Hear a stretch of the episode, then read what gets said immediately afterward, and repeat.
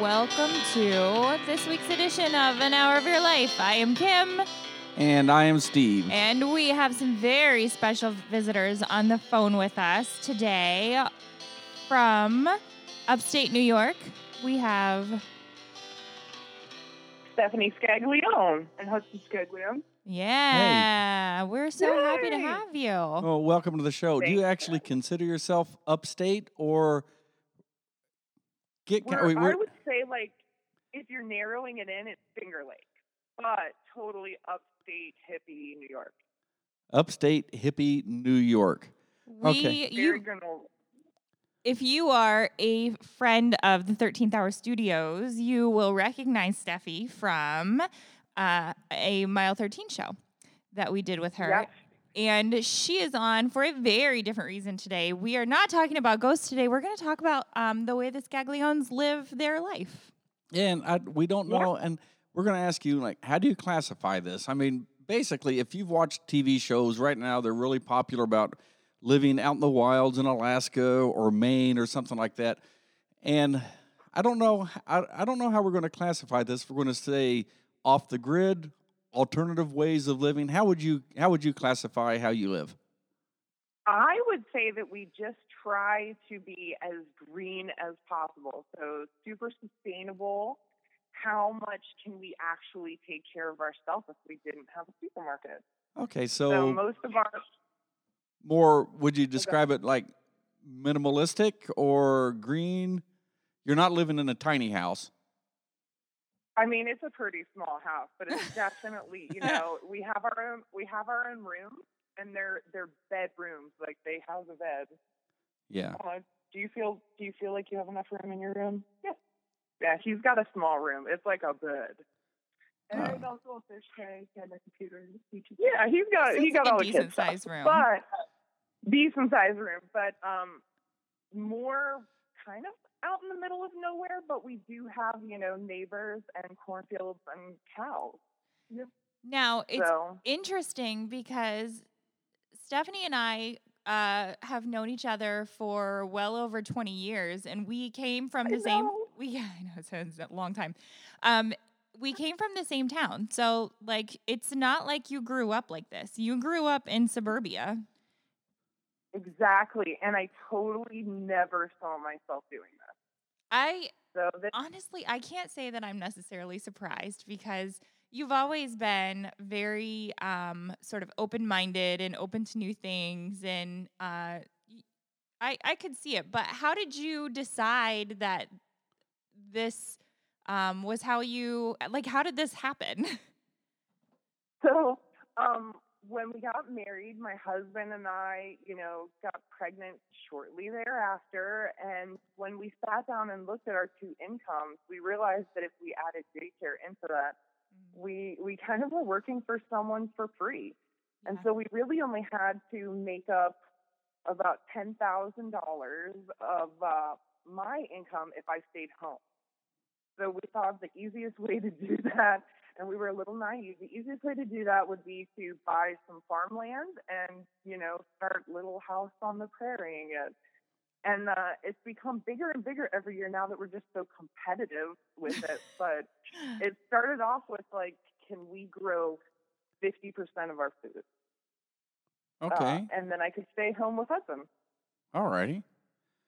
So, like, in how would you best describe how you live? Okay, so back then, which was almost 11 years ago, it really was just kind of a, a small garden and we did what we could. And it has kind of, with Hudson being this awesome eco warrior, kind of turned into how much can we grow? How many techniques can we use to grow more on a little piece of land? How much less plastic waste we can make and paper waste? Basically, how much waste? And we've kind of taken it to maybe a crazy extent. I think others would find it weird, but now it's just the norm. It's just the way you live. But that's This interesting. is the way I live. how okay so i you started to do it to save money is it cheaper do you find that it is cheaper I think that we, you know, produce, trade, can, forage, all this fun, you know, trading locally food. Uh, we've gotten it down to where we we grow 50% of our own. We forage. We're up to foraging almost 25% of our. Okay, now we're are, are we talking road? Are we talking roadkill here? No, uh, although I will say, one time a beautiful grouse hit my window and we had it for dinner. That's different. That's we were fresh kill. That's fresh kill. That's that completely count. different. I mean, I've seen that show on TV. The guy in England who would go pick up oh, like, it's oh, been this there one's for been like dead a week. That one's perfect. Yeah, no. No, I mean, if we hit a deer, I might think about it. But uh, no, um, mostly like uh, apples, and we started learning what we could eat as far as like cattail shoots make awesome pickles. So we can cattails, Huh. and we collect elderberries and hickory nuts and blackberries, and we learned what weeds we can eat around here. It's really been kind of fun. Yeah, you know, I was I was driving up from Kentucky late one night, and I hit a deer out in remote southern Ohio, and I pulled off, and I was going to throw that thing in the back of the truck and get it properly tagged and everything like I'm supposed to do. But before I, I pulled my truck off the road, put the headlights on it, and before I could drag the deer off the road, two cars ran over. it. And mind you, there was nothing out there. They could have easily gone over into the, the other lane or slowed down. It was like a little Toyota Corolla ran over the car or ran over the deer. Hmm. And then I looked at it and said, I while I'm sitting there thinking, I can't believe you just ran over that deer. And then before I could say that, another like a small little Honda Civic did the same thing. At that point, the deer was just too mangled. I drug it off the road and drove on down the Oh. road about eight miles and made a deer strike report with the Ohio Highway Patrol. Oh, And- I was gonna say that story started like I was about to hop out of your car and help you. But, uh, and I do want to clarify, you guys are not vegan vegetarian. no, uh, you know, there's we we try to do pretty good. We definitely how many meatless dinners a week? Maybe two. Yeah, around two meatless dinners a week. Yeah. Okay. So we we're conscious about the meat we eat. And I think husband and I can both cook a pretty awesome vegan dinner, but you know, we use eggs in everything because we have chicken. So Gotcha. not vegan, but we do eat a lot of vegetarian food. How many chickens do you have? But I like meat. Husband, meat. I like I like fishing. Yes, we do. so. How, how many chickens But, do you have? I used to have six, but one of them might have died because it got sick. oh. We still do not know why it died. Oh, that's not good. yeah, it wasn't looking very good, so it got cold.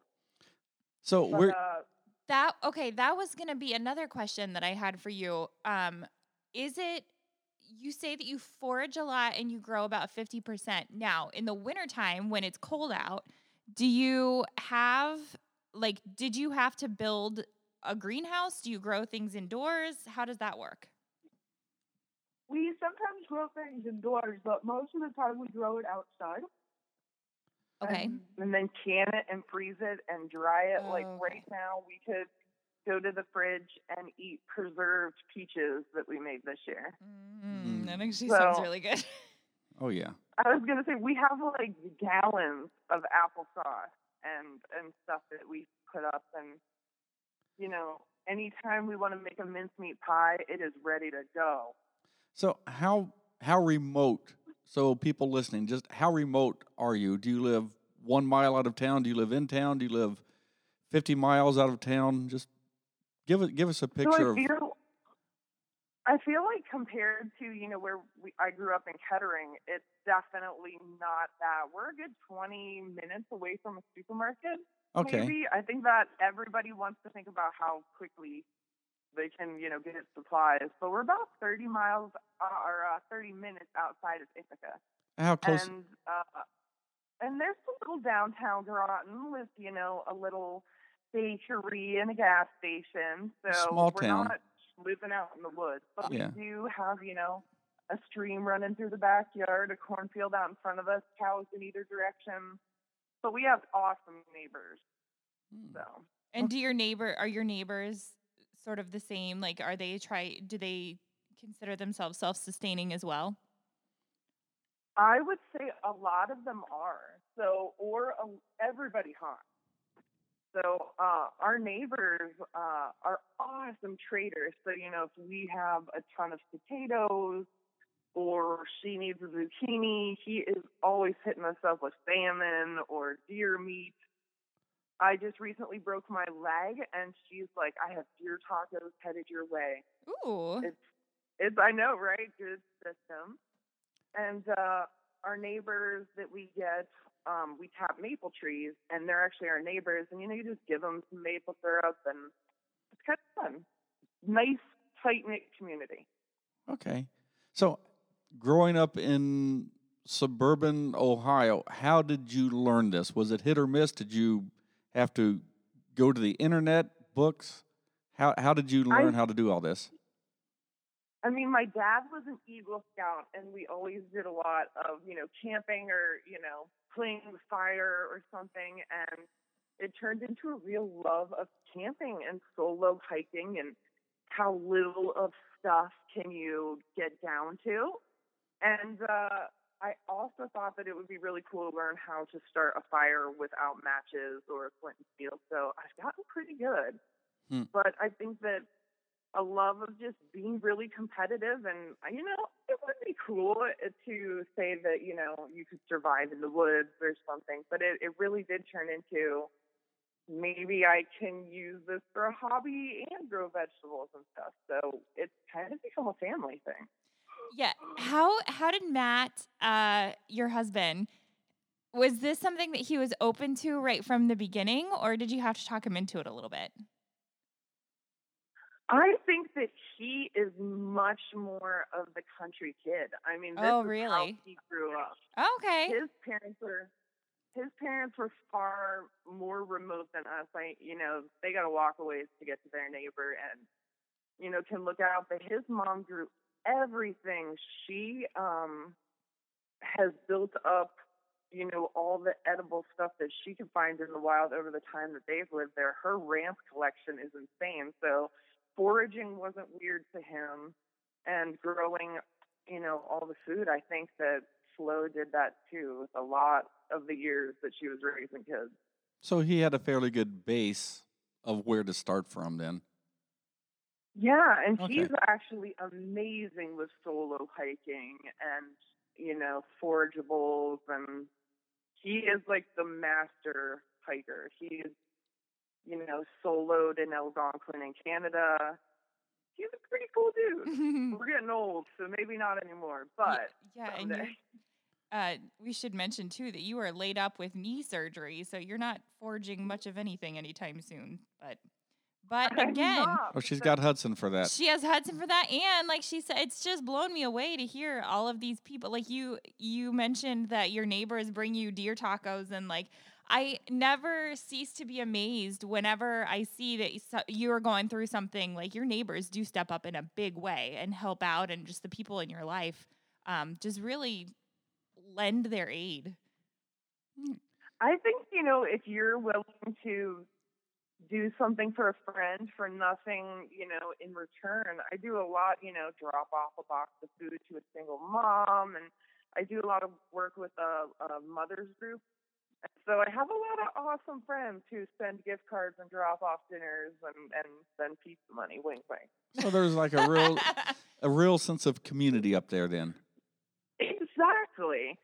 You know, and when, uh, I think that when- when- that whole adage that it takes a village to raise a child, a lot of these moms take that very seriously up here. Yeah, I mean, we, I think we said this earlier when, when Kim and I drove to Maine earlier back in October.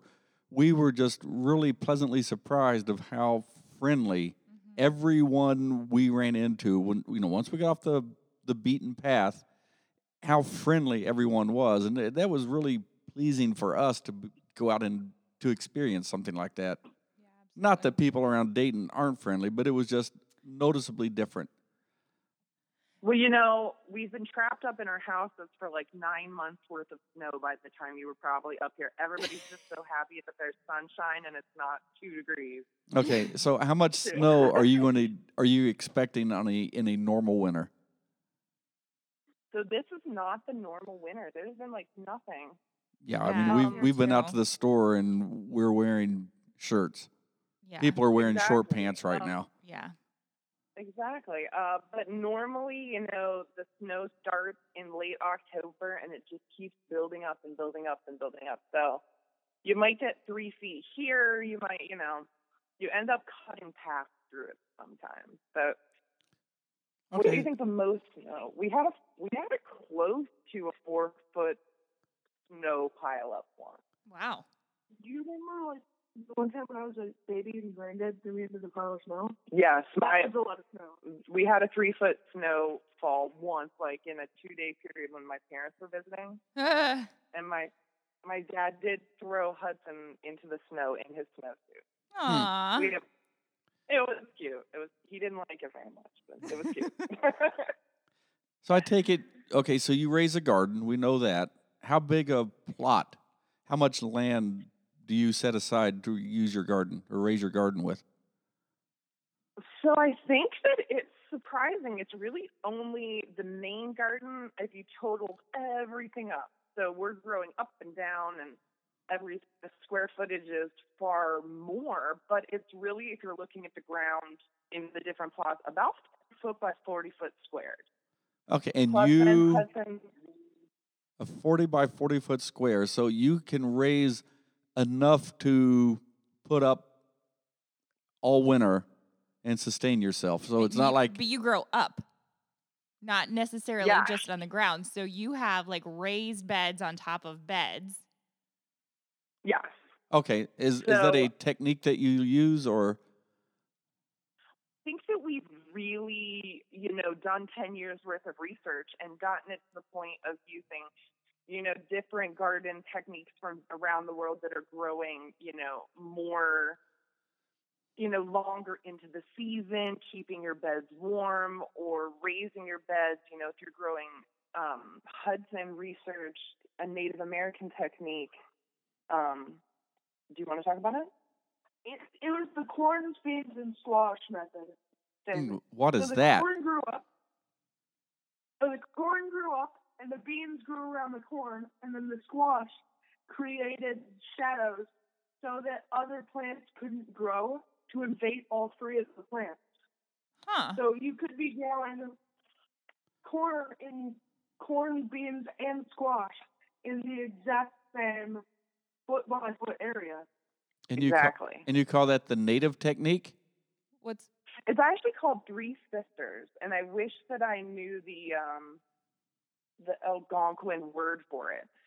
But um, yeah, and we also were reading into, you know, we're organic gardening because you know why spray something if you're growing it yourself. You Right, know, right. find ways to keep the bugs off.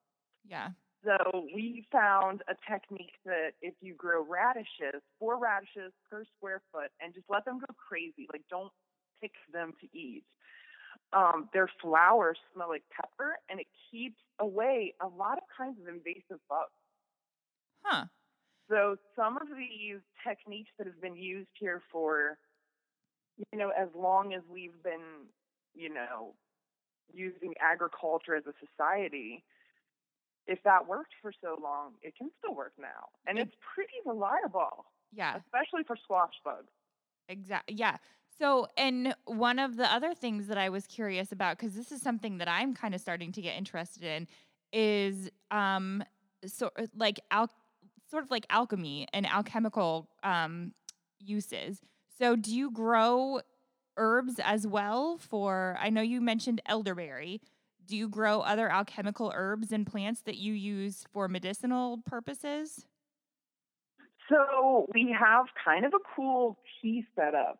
So we can make like a throat tea, a sleepy time tea, and um, what I like to call stomach cocoa, which is just like um, peppermint and a little bit of dark chocolate. Although I'm not growing the dark chocolate, but uh, Mm, you're not growing dark chocolate?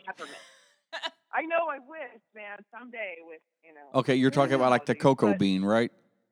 Yeah. Because I've I've been to Hershey and I didn't see him growing it there. I don't know if you can grow cocoa in New York. I don't know. No, but there I'm you know, but but you can, uh, you know, I would say that about 15% of our food is still coming from good old Walmart. So I can't preach, I can't preach too heavily on, you know, Well, I mean, eliminating all of your things. yeah, but there are some things that you just you just you can't grow them. Like you're not going to be able to grow pineapples and avocados. Coffee.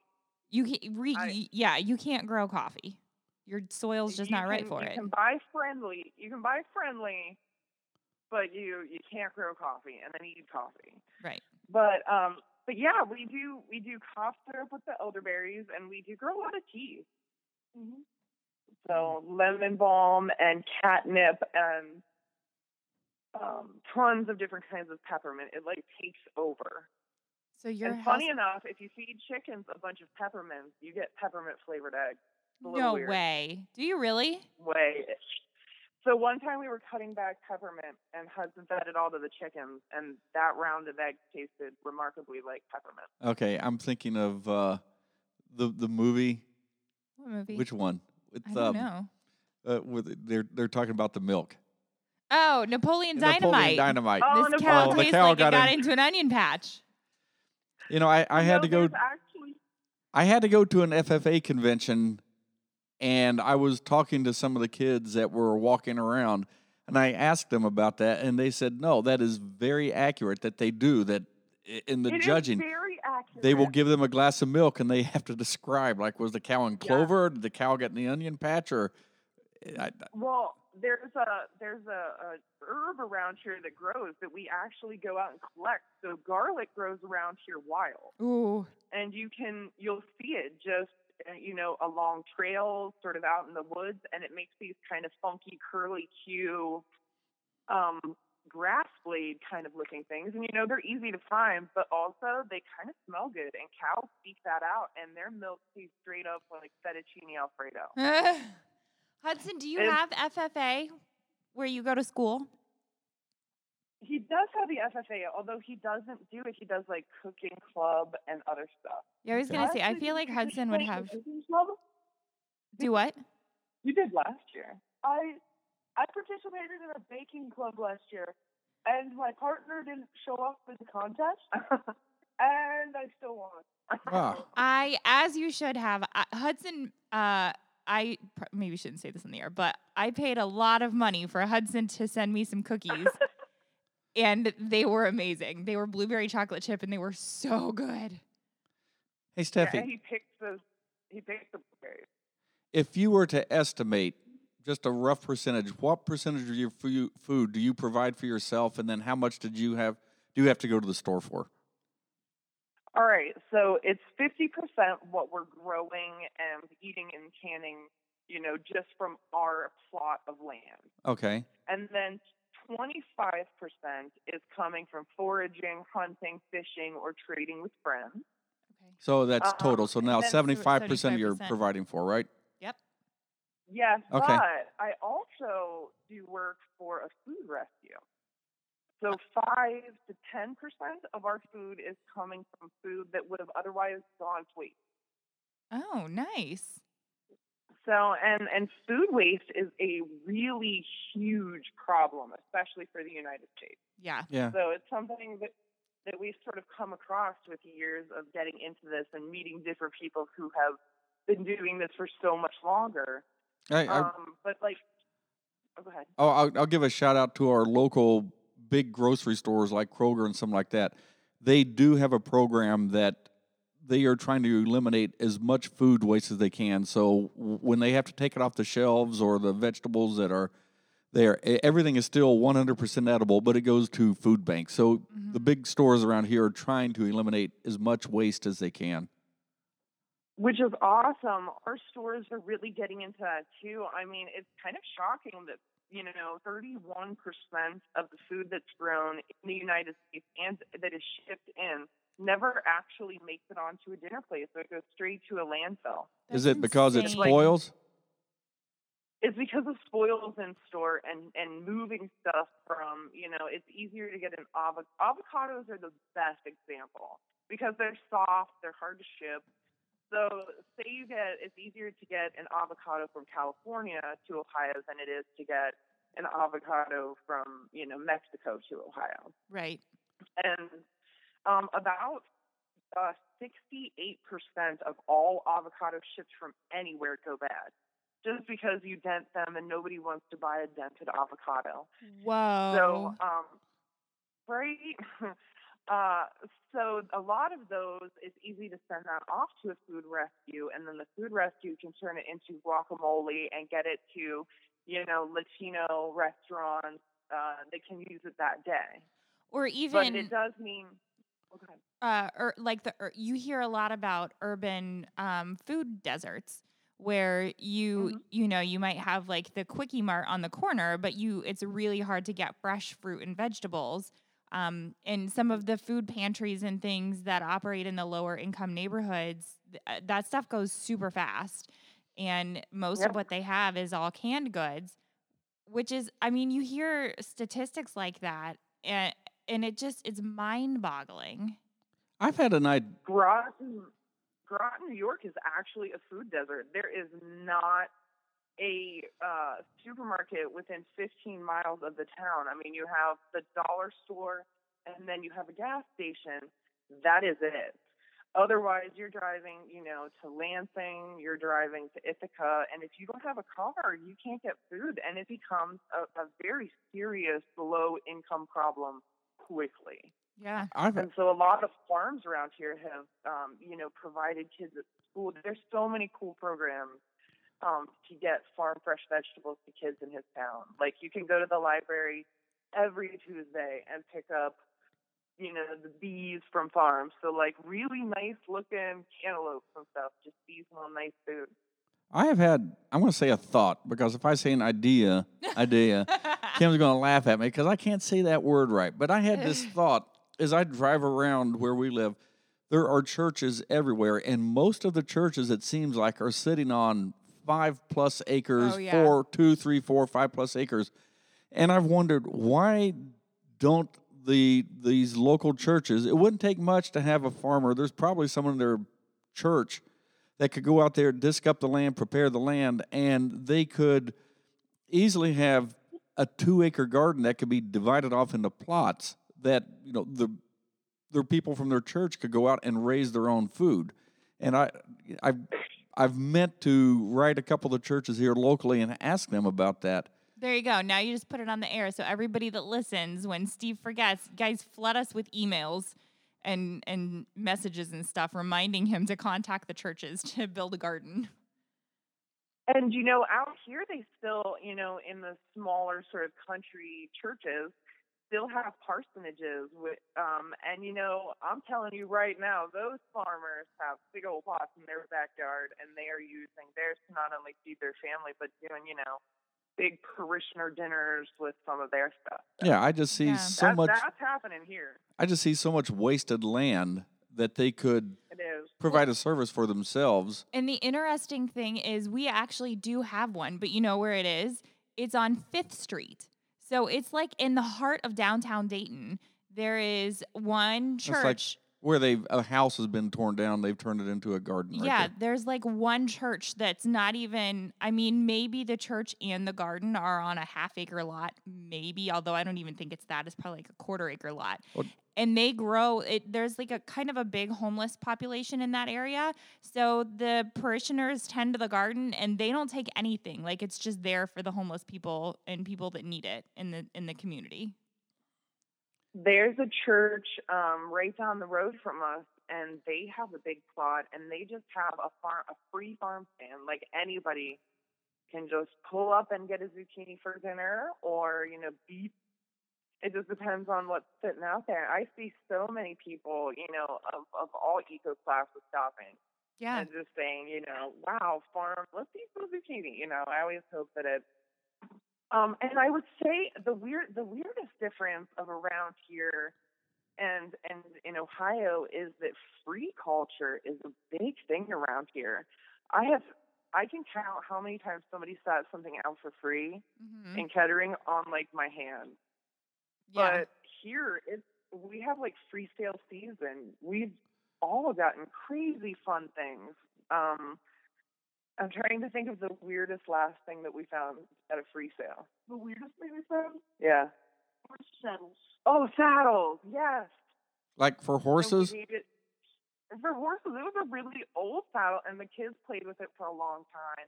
Hmm. And then we donated it to the high school for plays. You know what? You're right because we have a card table that's been sitting out by the mailbox for whoever to take, and hopefully the trash people would take it if nobody did. It's been out there for like two weeks, and nobody. There's not one of the legs is bent. Nobody's interested in it. Yeah, but you know, a lot of the I stuff we put out, a lot of people, it's gone before daylight comes. That is true. We did put Yeah. out a burned out Christmas tree, and as soon as I po- I posted it on Facebook Marketplace, and within five minutes after I posted it, somebody showed up and took it.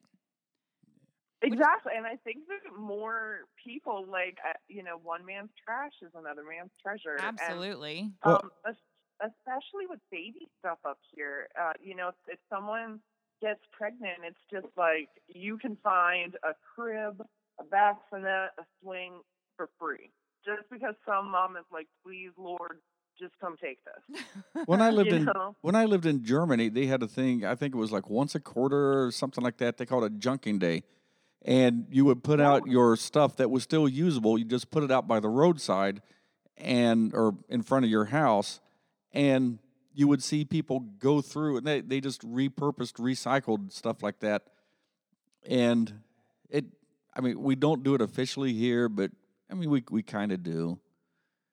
But- yeah, there's um a lot of colleges in this area, and uh, once a year they have when you know all the students are moving out of the dorms, they have this thing called the dump and run, and everybody just throws their old stuff out, like, and people dig through it. I have something weird in the saddle. What? I found a plant that was dead, and I got it when I was like three, and it's still alive. You got that at the dump and run. It was like a half dead plant that Hudson brought back to life, and now it's had so many. I think everybody has a piece of that plant. Aw, I love that.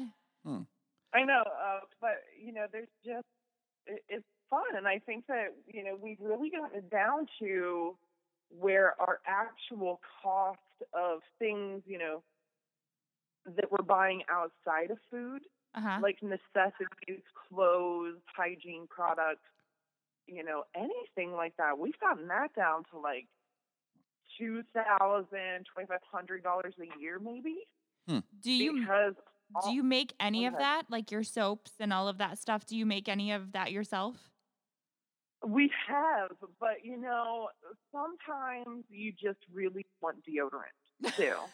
yeah. So you can make you can make adequate deodorant, but like um when you have tweens living in your house that smell, Mhm. I'm sorry. Do they smell like I do- axe? You know yeah, I uh, can't. I don't picture Hudson using Axe. Caroline, oh no, husband's got a bottle of husband's got some axe. Really? Okay, so you're gonna have to explain this one. How do you make your own homemade deodorant? Okay. Do you use that so garlic you're finding, or what? oh my gosh. No, absolutely not. So you uh, vinegar has actually long been used as you know what you can use to make yourself not stink. Hmm. So I do like fifty percent white vinegar, fifty percent water, a little bit of baking soda, let it all foam up in a bowl, put it in the bottle, and then you know make it smell good with something like vanilla. Okay. And it works pretty good. It's not going to work to make you not sweat, but it's easy to put on and then kind of smell like you're at the beach. It kind of smells like, um, you know, Like cookies. Coconut. So it's, so it's more or lavender. So it's more like a deodorant than an antiperspirant. Exactly. It's just Okay. kind of going to cut body foam. Okay, so Hudson, do you prefer to use the homemade deodorant or your axe? I technically prefer the store bought stuff, but I'm okay with any thing. Okay, That's awesome. I'm That's not pretty good. picky about anything. Yeah. That's In the beginning, it was easy to just make him smell good. Now it's like get us some Arm and Hammer something. Like. Yes. yeah, Like, I smell so bad after basket- basketball practice. yeah, it's kind of funky. Yeah. But we could make it. But I think I'll let that be one of my luxury items. yeah, Okay. preteen boys Laundry, preteen boys have the funk. laundry soap is actually really easy to make. Uh, how do you do that? So I mean, so you can actually get concentrated laundry soap and like a Feld's naphtha bar, and borax, which is Mm. pretty easy, you know, boric acid cleanser, and a box of industrial baking soda, so like washing soda. And for like, I don't know, two dollars and fifty cents, you can make five gallon buckets of, you know, laundry soap that's earth friendly and not going to hurt the ecosystem as it drains out. So you are Well, the like, you know- equivalent of do it yourself is when I go through the line at Kroger and the person brings out the entire book of coupons.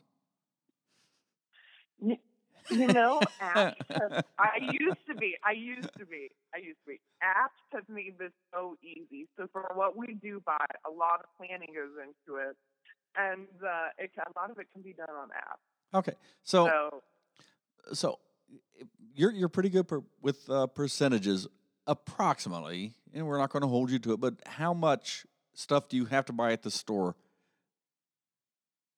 fifteen percent of everything that we use, I would say, Fifteen percent. definitely coming from a store.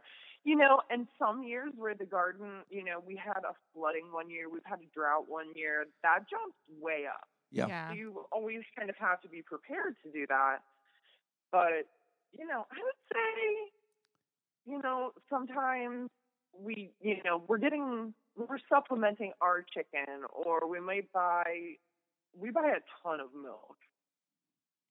So I will say we're at least going through, since we're cooking from scratch, five to seven gallons of milk a week. Whoa. I Build know, strong right? bones. Holy cow. It, well, Ah, you you hear what I did there?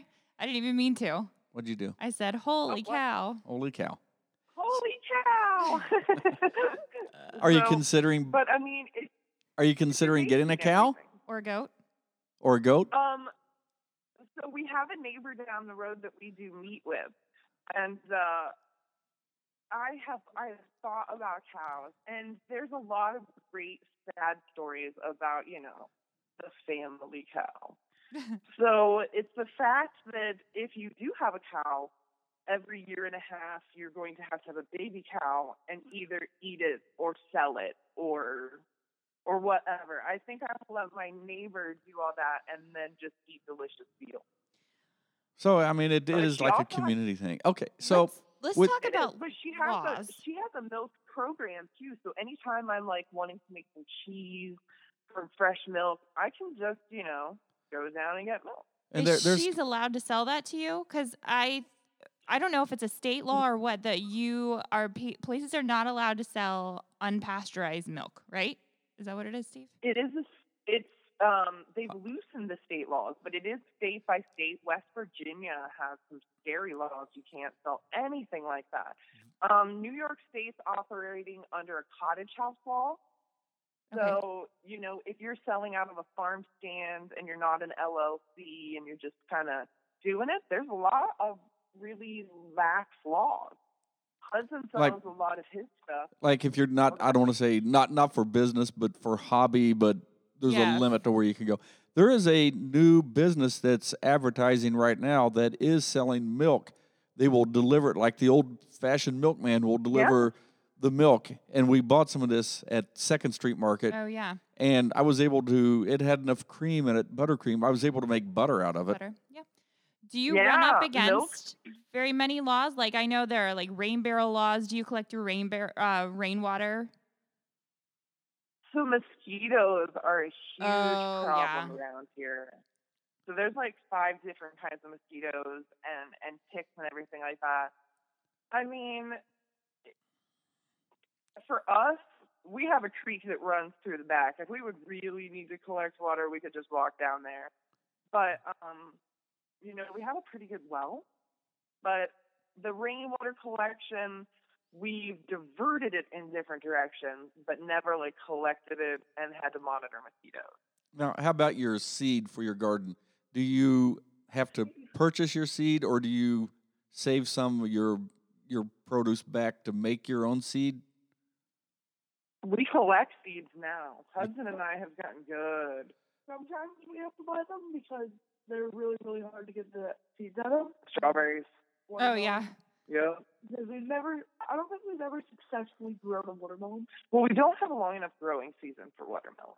Yeah. So, you know, we're really only talking about, you know, maximum 200, 220 days worth of grow time. And that's if you're really doing, you know, some funky techniques to keep it going. Yeah. Uh, so watermelons, they don't really like that. And, So- uh, you know, we try to grow what is, you know, zoned for our area. We Mm. watermelons. We do have a guy down the road. He is awesome at growing melons, but they're still not as good as like What's coming up from know, Georgia or Florida? Maryland, Georgia, those kind of watermelons. Yeah. So, Now, after you, when it when it's time to harvest your garden, how do you, do you can, freeze, dry? Do you salt your stuff? How do you preserve your stuff over the winter or for I later use? Awesome helper. I have an awesome helper beside me, but I also have a lot of moms locally who will get into this with me. So, like, um, we'll collect grapes and make grape juice. That's one of my daughter's favorite things to do. Is there is so much wild grape around here from having so many different, you know, wine makers or, or the land that planted grapes. You'll never get rid of them. Hmm. So we we get together and we'll collect bushels of grapes and then you know press them and everything. So you know many hands make light work. Yeah. But um, we dry apples, we make apple sauce, we can stuff, we can everything. We have a freezer dedicated to just vegetables that we grow. Now, Um, another. Oh, go ahead. no, no, no. Go ahead. I was going to ask you about Oh. hunting and trapping and fishing here in a second, but go ahead, finish off. Oh, about- another thing is, you know, there's a lot of farmers around here who are on a commercial farm and they're selling. And after the pickers come in and decide what the company wants to sell, there's a ton of fruit, especially left on trees. So there's a group of us that'll go and pick down um, orchards. And then we'll do stuff like make sauces or slice them up or cut worms out of stuff. And you know, you can take a really funky looking apple and make some delicious apple juice. But Hmm. we'll get that to like local moms or, you know, keep some for ourselves, give it out to neighbors. It's it's kind of a fun thing. But Hudson definitely every year shakes so many trees worth of elderberries. When you say elderberries are the worst to collect because it looks like so much and then all of a sudden you're looking at It's like you see this ginormous tree covered in these giant, they're covered in Like these giant fronds. stands of berries. Yeah. And then you pick all the berries off, you're like, Oh, the It's all- tablespoon. You know what? With with the lifestyle you're living, it reminds me exactly of how my dad talks about how he grew up and they raised their own stuff. They had their own cows. They basically, if they ate it, it they made it. th- they they grew it or they raised it. And I was probably oh yeah, and well, and, and that continued on. It was always my dad's garden, but it seemed like I was the one out always picking it and weeding it and doing all that stuff. I I can honestly, maybe a slight exaggeration, I don't think I had a canned vegetable until I went away to college. I Because it. my mom would I believe it. bushels and bushels of beans that would just downstairs in the basement Yeah. that they would put up or freeze or whatever. Yeah. The only cans, I think the only cans of vegetables the kids have ever had have been from food rescue. Yeah. Like they're they're like bashed in half, and we don't know what's in them, and we open them up like, what is this going to be? It's So- like Christmas. Because you could you could shake it and tell that it's vegetables, and be like, all right, let's see if this is going to the chickens or us. So Nice. Hudson, do you do any hunting or trapping or fishing? um, does fishing count as hunting? Yeah. Because if I- Absolutely. If that counts, I, Yeah. that if fishing counts as hunting, I fish. It's probably my favorite thing in the world to do. Oh yeah, what kind of fish do you have up there? What kind of things do we have up here to like hunt? No, fish. fish. What, kind, of fish, do do you have? We have large and smallmouth bass, which are pretty good. Yeah. But my two favorite fish are perch and bluegill. Oh, I and love I've heard perch. this thing about perch that it's the poor man's shrimp. Perch. because they're so easy to catch and they're so good. Oh, I love perch. Perch we used to, we used to go up to Lake Erie and catch perch, and they would be in the freezer, and we'd Bread have it in fish. cornmeal and fry it up. That's it. Now, okay, now but if- sometimes, as far as hunting, sometimes, oh no, go ahead, finish up. sometimes when we're fishing, we come across ginormous perch, and it's actually crazy. How big? We've big? gotten a couple of this. We've gotten a couple in 2019 that were 10 to 11 inches. Whoa. Whoa, those that's a good sized perch. Huge. Yeah, so like about a pound, about got- one pounders, huh? Whoa. Oh yeah. Yeah, Yeah. we were up at the St. Lawrence River, and it was the middle of the night, and I had a goby out for bait, and I pulled in about a 12 and a half inch perch. It That was, was a big. That was a big perch. Holy cow. Dinner size perch. Do you like to hunt? I, I've never really hunted before. Well, you're not. He's not old enough. Yeah, you're not old enough yet. But He's the- got. He's a mean shot, but he's he's not hunted yet. Yeah, does your dad hunt? No, but he is thinking about getting a hunting license this Okay. next in 2020. Now we talked. yeah, we. Huh? Oh, we we, we talked Oh, about trading and bartering with other families. How much of that goes on? A lot. Uh, we have made some of the coolest trades for meat, and uh, it's funny, you know. If you, I used to work at a winery brewery, and you know, someone would come in and be like, "I have a bunch of snow geese. Can I trade beer for snow geese meat?" And you're like, "I will make this trade with you." you know. So if you have a little more of this, and they have a little more of that, um, our neighbor likes to, you know, go fishing, and he's a big salmon fisherman. Will travel up to Pulaski, and so often he'll go, you know, and catch the bigger females when they're spawning, just to get eggs to fish later on. And so then, you know, it's not the best salmon, but I think it makes awesome salmon burgers. So we are always getting random 9 p.m., you know, 7 to 9. Jason will drop off a salmon, and it's pretty awesome. Cool. Oh, I am so excited. to- hungry. I know. I want to come visit you guys so bad and let Hudson cook me dinner. So Hudson, do you think your your parents are weird? I do not think my parents are weird. They have taught me everything that I know today, and I'm very, very grateful that I have parents. Okay. Right now. So you're pretty involved in a lot of things, and I I mm-hmm. understand that you do a lot of stuff within the community. Can you talk a little bit about your community involvement? I have done a lot of stuff, such as I won a book contest. I'm, I and I'm also winning an award for being really good to the environment and also donating money to my school. Oh yeah. How how are you? What are you doing to donate to earn money or to make money to donate to your school? I make money off my sauce and sauce and goodies business. You have a business? Yes. Well, you're going to have to tell us a little bit about your business. I grow all of the vegetables that I have, and I never spray them with anything to keep bugs away. I just try to have the most natural stuff so that everything tastes good and I make enough money to donate. And So, what what does the school do with the money that yeah, you donate? say. They made a trout tank and they are growing trout in the tank. And I'm very, very glad that I get to see them still.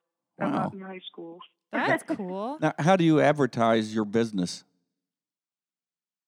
I have a Facebook page called Hudson Sauces and Goodies.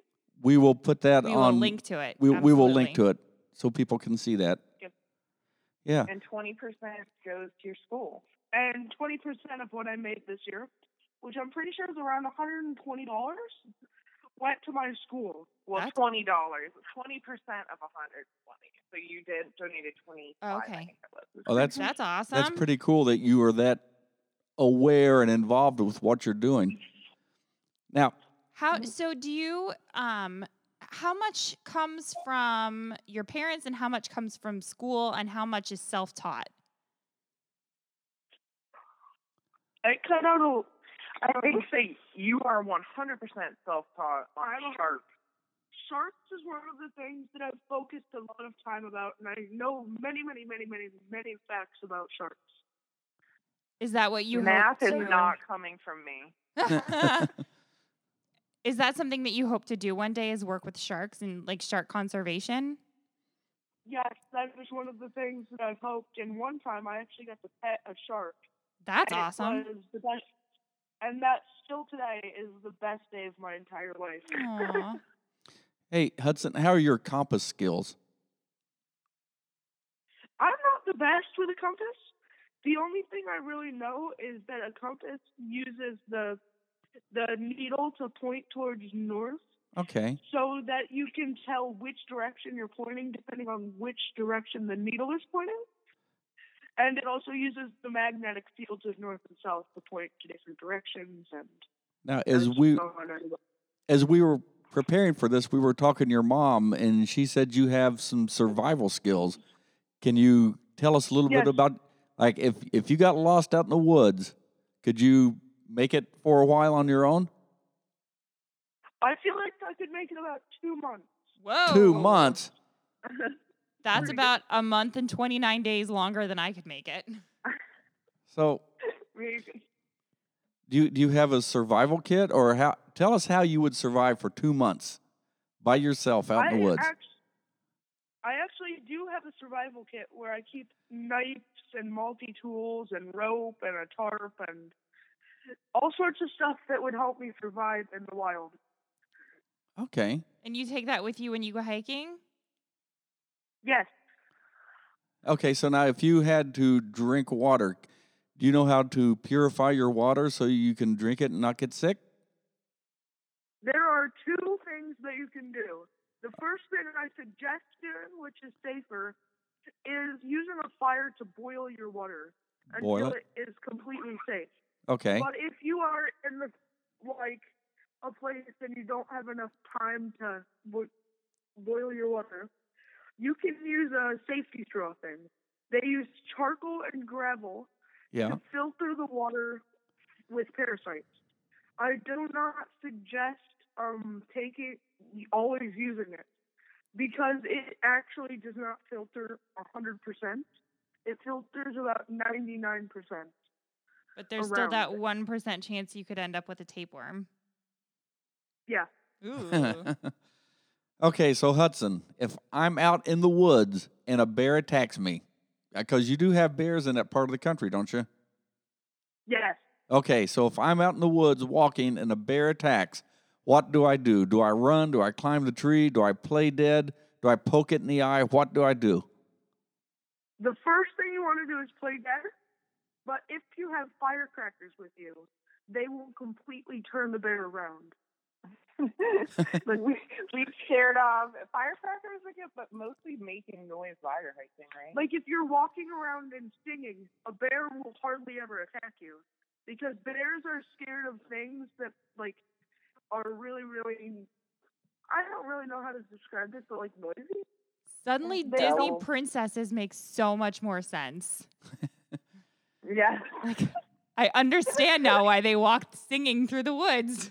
Okay, now Hudson, if I, I would imagine you're, from what I understand, you're a fairly good forager. So if you're out there and you need to survive for two months, you know the plants that you can eat and what you can do and what to avoid. Is that right? Yes. So if you had to forage at say this time of the year, what would you be looking for? What type of plants would you be looking for? I would be kind of looking for like um that's a hard one. Around this time of year, it's really, really cold and it's kind of hard to find stuff that's edible. But I've heard that there's some types of bark that is actually edible. If you can get the right type of like pine bark, Yeah, pine bark, Well, you can actually eat it. Well, let's make this a little bit more a little sim- more simple for you. What if it was June and you're lost in the woods, can't find your way back? What are you looking for to eat? There's a lot of things that I think are really, really delicious that a lot of people usually eat. There's actually like blackberries and raspberries and black caps and strawberries and blueberries and all sorts of stuff and grapes and stuff. There's also apples if you're lucky enough to find an apple tree. But there's also stuff like cattails that are edible. Okay, so if someone were out hiking and they get lost, what, in your opinion, what would be the first priority? Shelter would probably be the first thing. Shelter. Yep. I usually build shelters out of sticks that I use to build like an, a shell to hold up all the other stuff that I use, like leaves and bark, to make sure that no water actually gets inside of the thing while you're sleeping, because nobody wants water dripping onto their head while they're sleeping. Nope. You're not gonna be sleeping if you got water dripping on your head. I, Nope. Kim, I think you could make a good shot at that. You're a really I, good sleeper. Yeah, I might be able to, but I think the average person probably couldn't. well, Hudson, I you, will say Hudson almost he almost floated away once when we were camping. Do you remember that time when we were uh, the one campfire tent filled up with water and you were Yes. sleeping? I remember that. The entire tent flooded, and I woke up and the the air mattress was floating. uh oh. It's off the ground. Never a good thing if you're asleep and you wake up five miles downstream. Whoops. Yeah. I would be terrified and I'd probably freak I would probably freak out, but the first thing I'm trying to do is grab onto a tree to pull a stick off to stop myself. There you go. Hudson, you sound like a pretty amazing kid uh, and pretty Yes. modest about this. Steffi, It, we're going to let you ask you to give us some of Hudson's accolades that he doesn't want to talk about, if that's okay. He's so modest. He, he's so modest. So when he was seven, he wrote a book called The Beautiful Great Barrier Reef and won a PBS contest. And I think the coolest thing to come out of that is people have stopped and said, I've started using reusable water bottles. That was the big point of his story was to get people to stop single Using plastic and all yeah, that. stop using plastic. He's so happy about the plastic bag thing.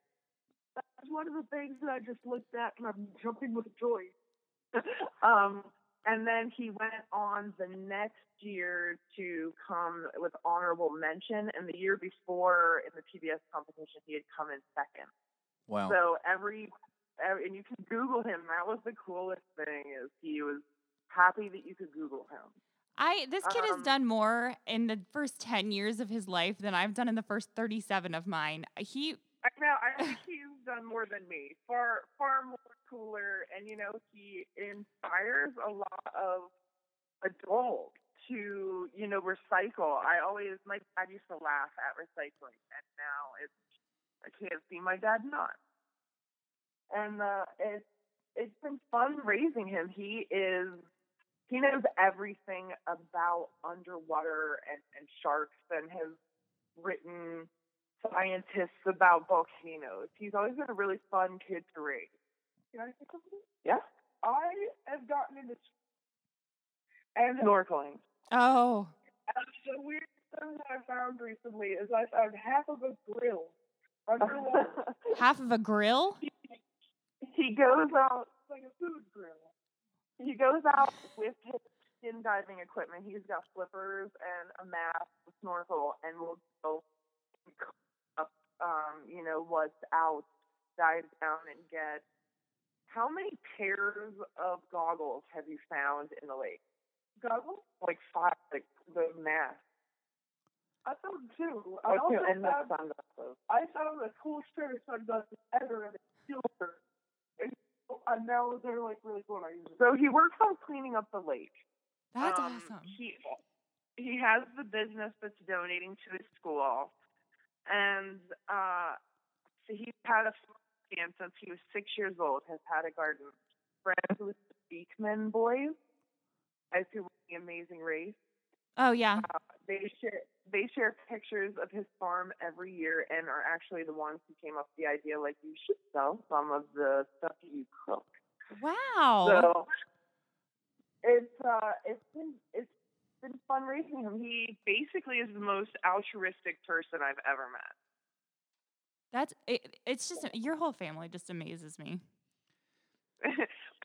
Unschool I've heard it called unschooling. Like apparently if your mom or dad help you learn something out of school, it's a weird thing. But I think that Which is silly. I know. So we just really enjoy our kids and we enjoy, you know, I know far more about makeup than I thought I ever would with Caroline. So Yeah. I know far more about sharks um, with Hudson. And we should no also mention that, that Stephanie has a younger, a little girl named Caroline who is six, right? Five? seven now. Oh gosh, she's getting up there. And she, Caroline, is a super girly girl. Loves makeup, loves all of the girl things. But she is right there in with you guys in the harvesting and agriculture and and all of this self-sustaining lifestyle. She actually is pretty amazing when it comes to actually thing, um, come up with techniques to use flowers in the garden. She thought our garden was too boring. So now she grows sunflowers from our garden and grows aphids on the sunflower to keep aphids off the plant. You know, she's she's into this weirdness of ours too, but uh she's also really into makeup tutorials. Hmm. That's all right. A nice balance. Hey, Stephanie, Gardens with sparkle. Couple couple more questions for you. We're going to run out of time because this is an hour, but I want to get a couple things in Ah. here too. How sustainable is this lifestyle for you? I think that we can only go further. Go Nothing, further? We've never hit. You know, we stopped using paper towels, and that felt like a big jump. Like at first, when you're like, "Oh no, I can't just wipe this up," you know, you make these little sacrifices, but then it just becomes normal. Okay, I can understand that. makes sense. Yeah. So it's would you say it's a gradual process?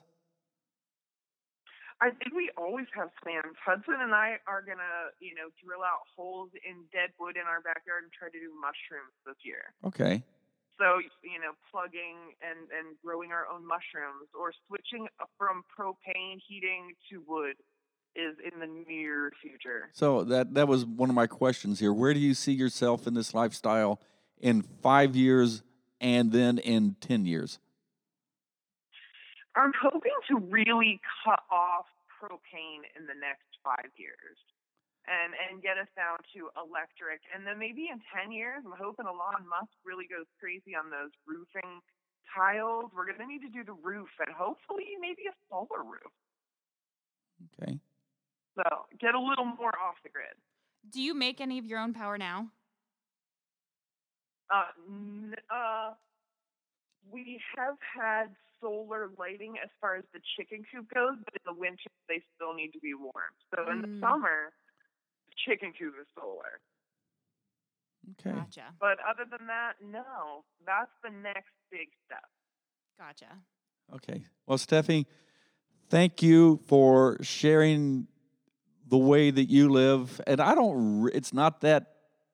I It's mean, not it- that crazy. yeah, it's it's not that crazy, and it sounds like it's very sustainable. It's very doable for you. I mean, if someone's living in the suburbs, probably is not going to work. But I think a lot of the things that you said, that even people living in the cities or the suburbs can adopt some of these lifestyles Yeah, and what you're doing.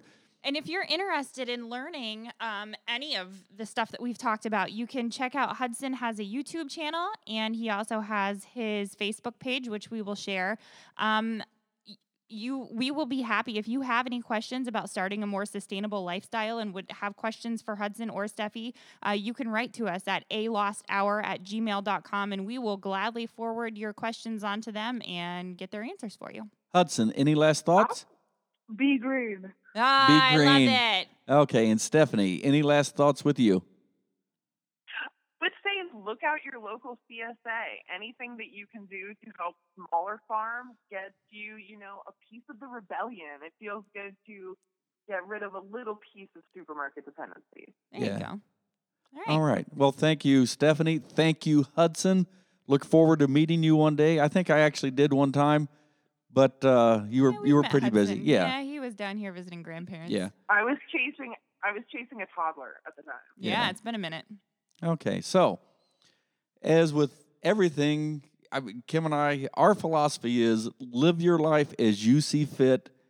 Tell others about how you live all you want to, but don't expect anyone else to do it just because you do it. Yeah. You know, everyone's got to be able to live their own life with all this. That's right. And so, I don't know, Kim, how can people get hold of us here? Uh, you can find us on Facebook. You can find us on Instagram. You can email us at a lost hour at gmail.com. And also keep an eye out because Best of Dayton nominations come out this week. I think they actually come out on Monday. So I will post uh, either way, whether we made nominations or whether we didn't on all of our all of our platforms, and uh, and hopefully Okay, keep so, your fingers crossed. Yeah, in the future we got some exciting. Well, Oh, the big also, news. The big news. Today, uh, I would. I'm so very, very excited. We hit a thousand downloads today, which is not necessarily a big number for some people, but we. It's a big number for it's us. a big number for us, and we are not about comparing ourselves to those big other podcasts. It's fine. Um, but we just really wanted to say thank you so very, very, very much for listening and sharing. Um, please continue to do so. Like, subscribe, tell your friends to like and subscribe. Uh, that's the only way that we get more listeners and and get more content out there. Yeah. So again, it's just a hobby for Kim and I as we do this. We love it. But um, we, we would like to grow to get a bigger audience. And again, as we sign off here, Steph Hudson, thank you for everything you've done for us today. And thanks for spending an hour of your life with us. Thank you. Yep.